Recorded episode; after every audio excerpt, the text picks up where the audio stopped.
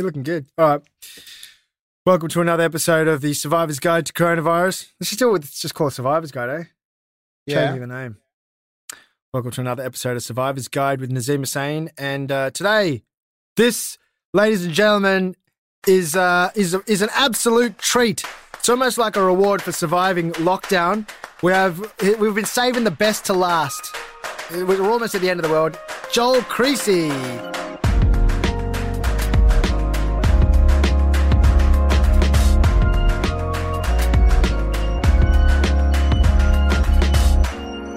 Man, you are looking good.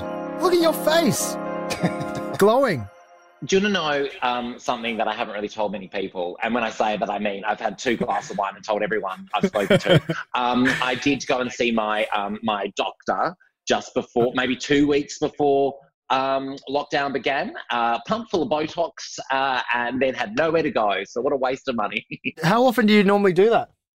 Uh, just when I'm feeling like I'm feeling like it. Um, so normally before I go off on tour, um, so I was I thought I'll look all fresh from tour and Mardi Gras and Eurovision, and then um, no, I've just been been been fresh to sit at home on the couch and do sweet FA for. Oh my! So how long? Can I ask? Because I've um. So you've obviously got it. You're younger than me. Your face looks pretty great. Um, but you're but, but you're still but you're still, so what is it actually? So where would you use it in your forehead right here? I get I get it yeah just in forehead and I get it here. Um, Uh-huh. uh, that's Oh, about for- it. for Have I got it elsewhere? No, I mean, you can get it in your nose though, and apparently it's very painful. Really?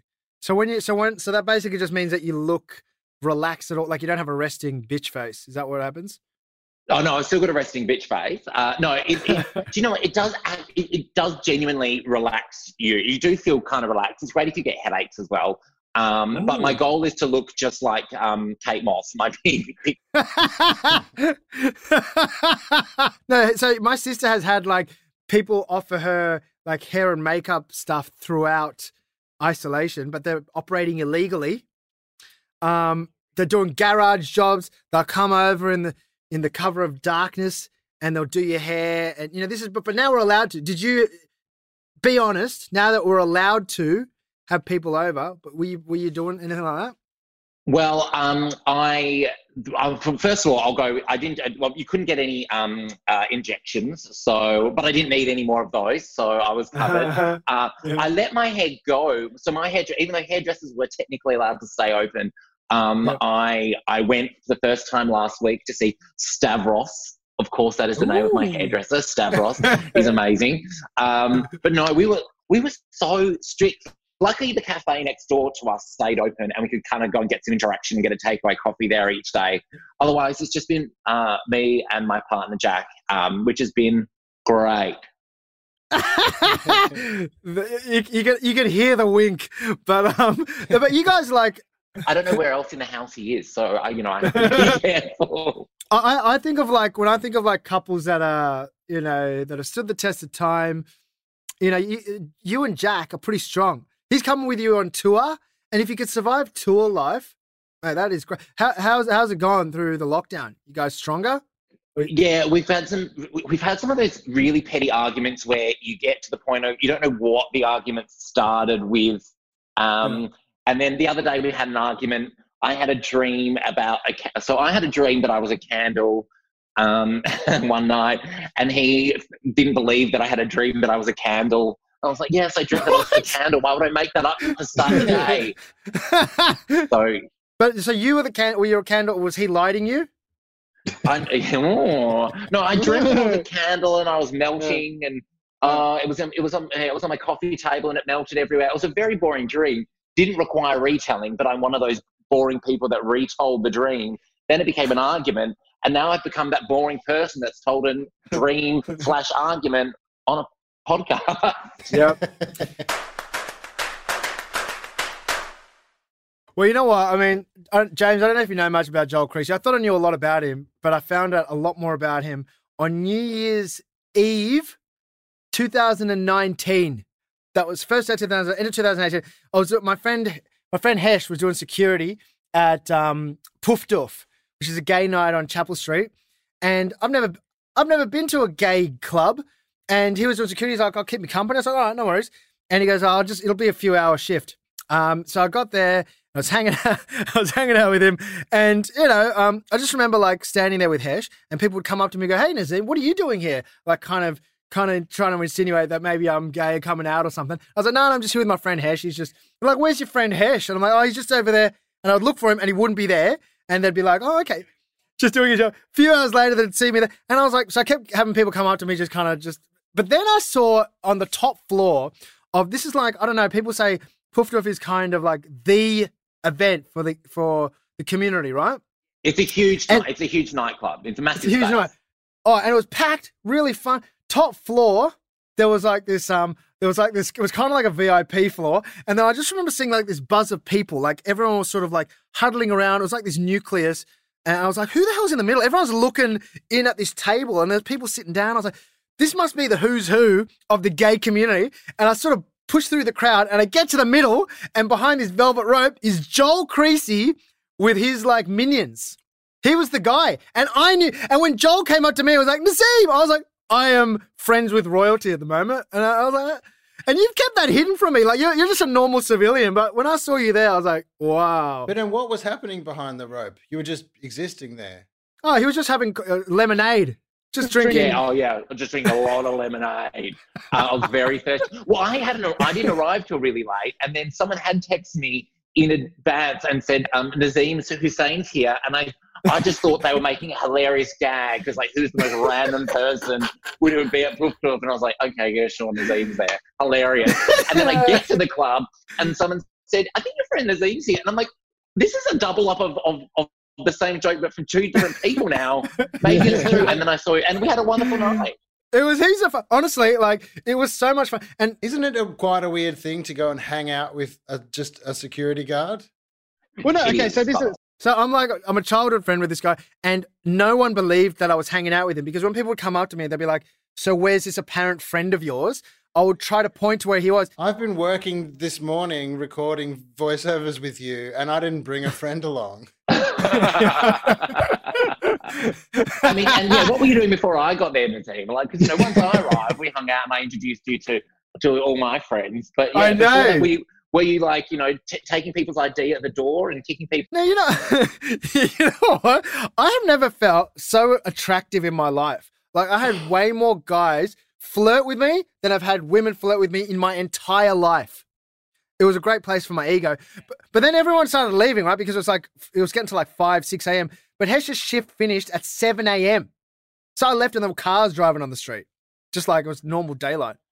Yeah, because around 5 a.m. that's when we go to that's when we go to kick-ons and you move on to another party. Um, yeah, you don't normally stay with the bouncer until 7 a.m. and, and do and do lock up.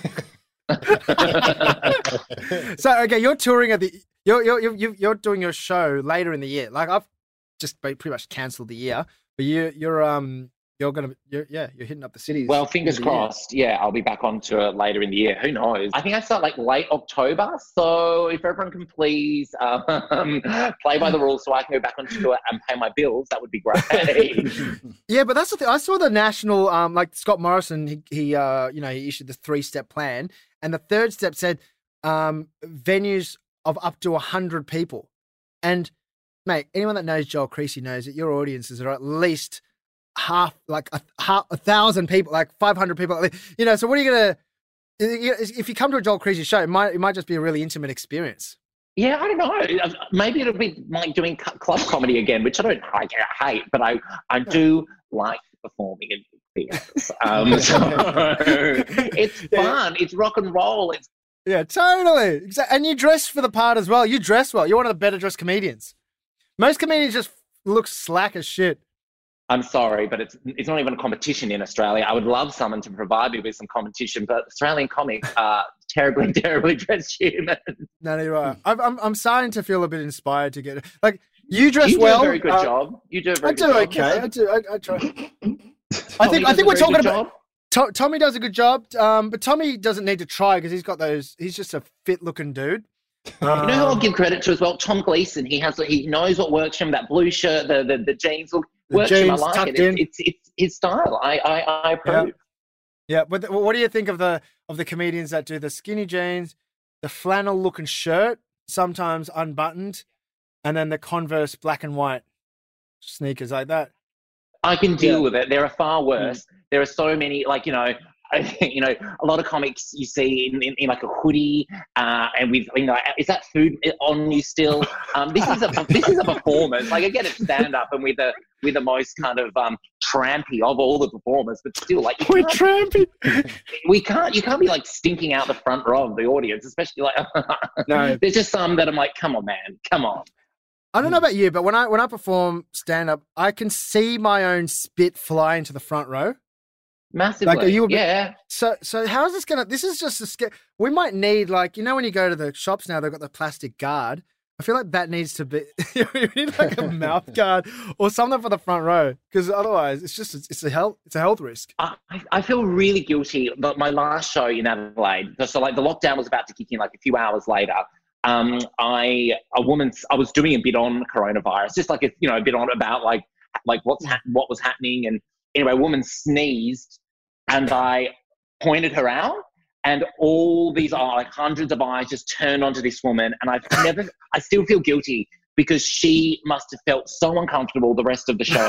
And you know my shows go for you know a solid four and a half hours because uh, everyone was like thought she had coronavirus. And also sneezing is not a symptom apparently I think this is like your platform now, Joel. We've got a, quite a listenership. If you you can address that woman now, I imagine she might be listening. What we, what do you say? to the stranger that sneezed at my show i'm so sorry i pointed you out for for a, a light smattering of, of of of giggles it wasn't even a solid laugh that i got out of it much like a lot of my gear um, it was like i got a couple of like, light titters uh, and embarrassed you and to this lady i'm so sorry please come to my show again uh, unless you actually have uh, tested positive for coronavirus, then then stay Yeah. away. then don't Okay. then then don't come or um download the app and uh, come when you're when you're better Is that what you're saying? Have you got the Have you got the app downloaded? Can Can you ask people that? Is it like asking you what political party? Okay, yeah. I've, I've got the app downloaded because I figure, look, I don't, I, look, I get if other people have privacy issues, but I'm like, I just, like, there's so much shit I put up on Facebook and social media and, and, you know, before I had a boyfriend on Grindr, like, oh my God, really, if I'm going to draw the line here at the COVID app, then I've got a really Yeah. weird set of morals. yeah, yeah, yeah, yeah. Well, look, Joel, thanks so much for for joining us, and uh, you know, uh, it's a great honour to have the king of the gay community in Australia. Speaking of poof poof, it's At least so I've pooped up. It's so ironic that I'm talking to you and you're the one in the closet, by the way. I know. I'm I'm enjoying that. literally, I'm literally in the closet here. like this is my new recording studio. And But, I'm um, judging your, I'm judging the clothes behind you. Don't you worry. This. Check out this jacket. I think you'd be proud of this. Look at this. Look at this floral thing. I bought it. It was Oh, Facebook I really ad. like that. How I've it frequently once, does it get an outing? I bought it once, and then I got too many comments on Instagram. People were like, "Whoa, your jacket," and uh, that was it. That I just, you know, I didn't want you getting the game too hard. I didn't like the competition.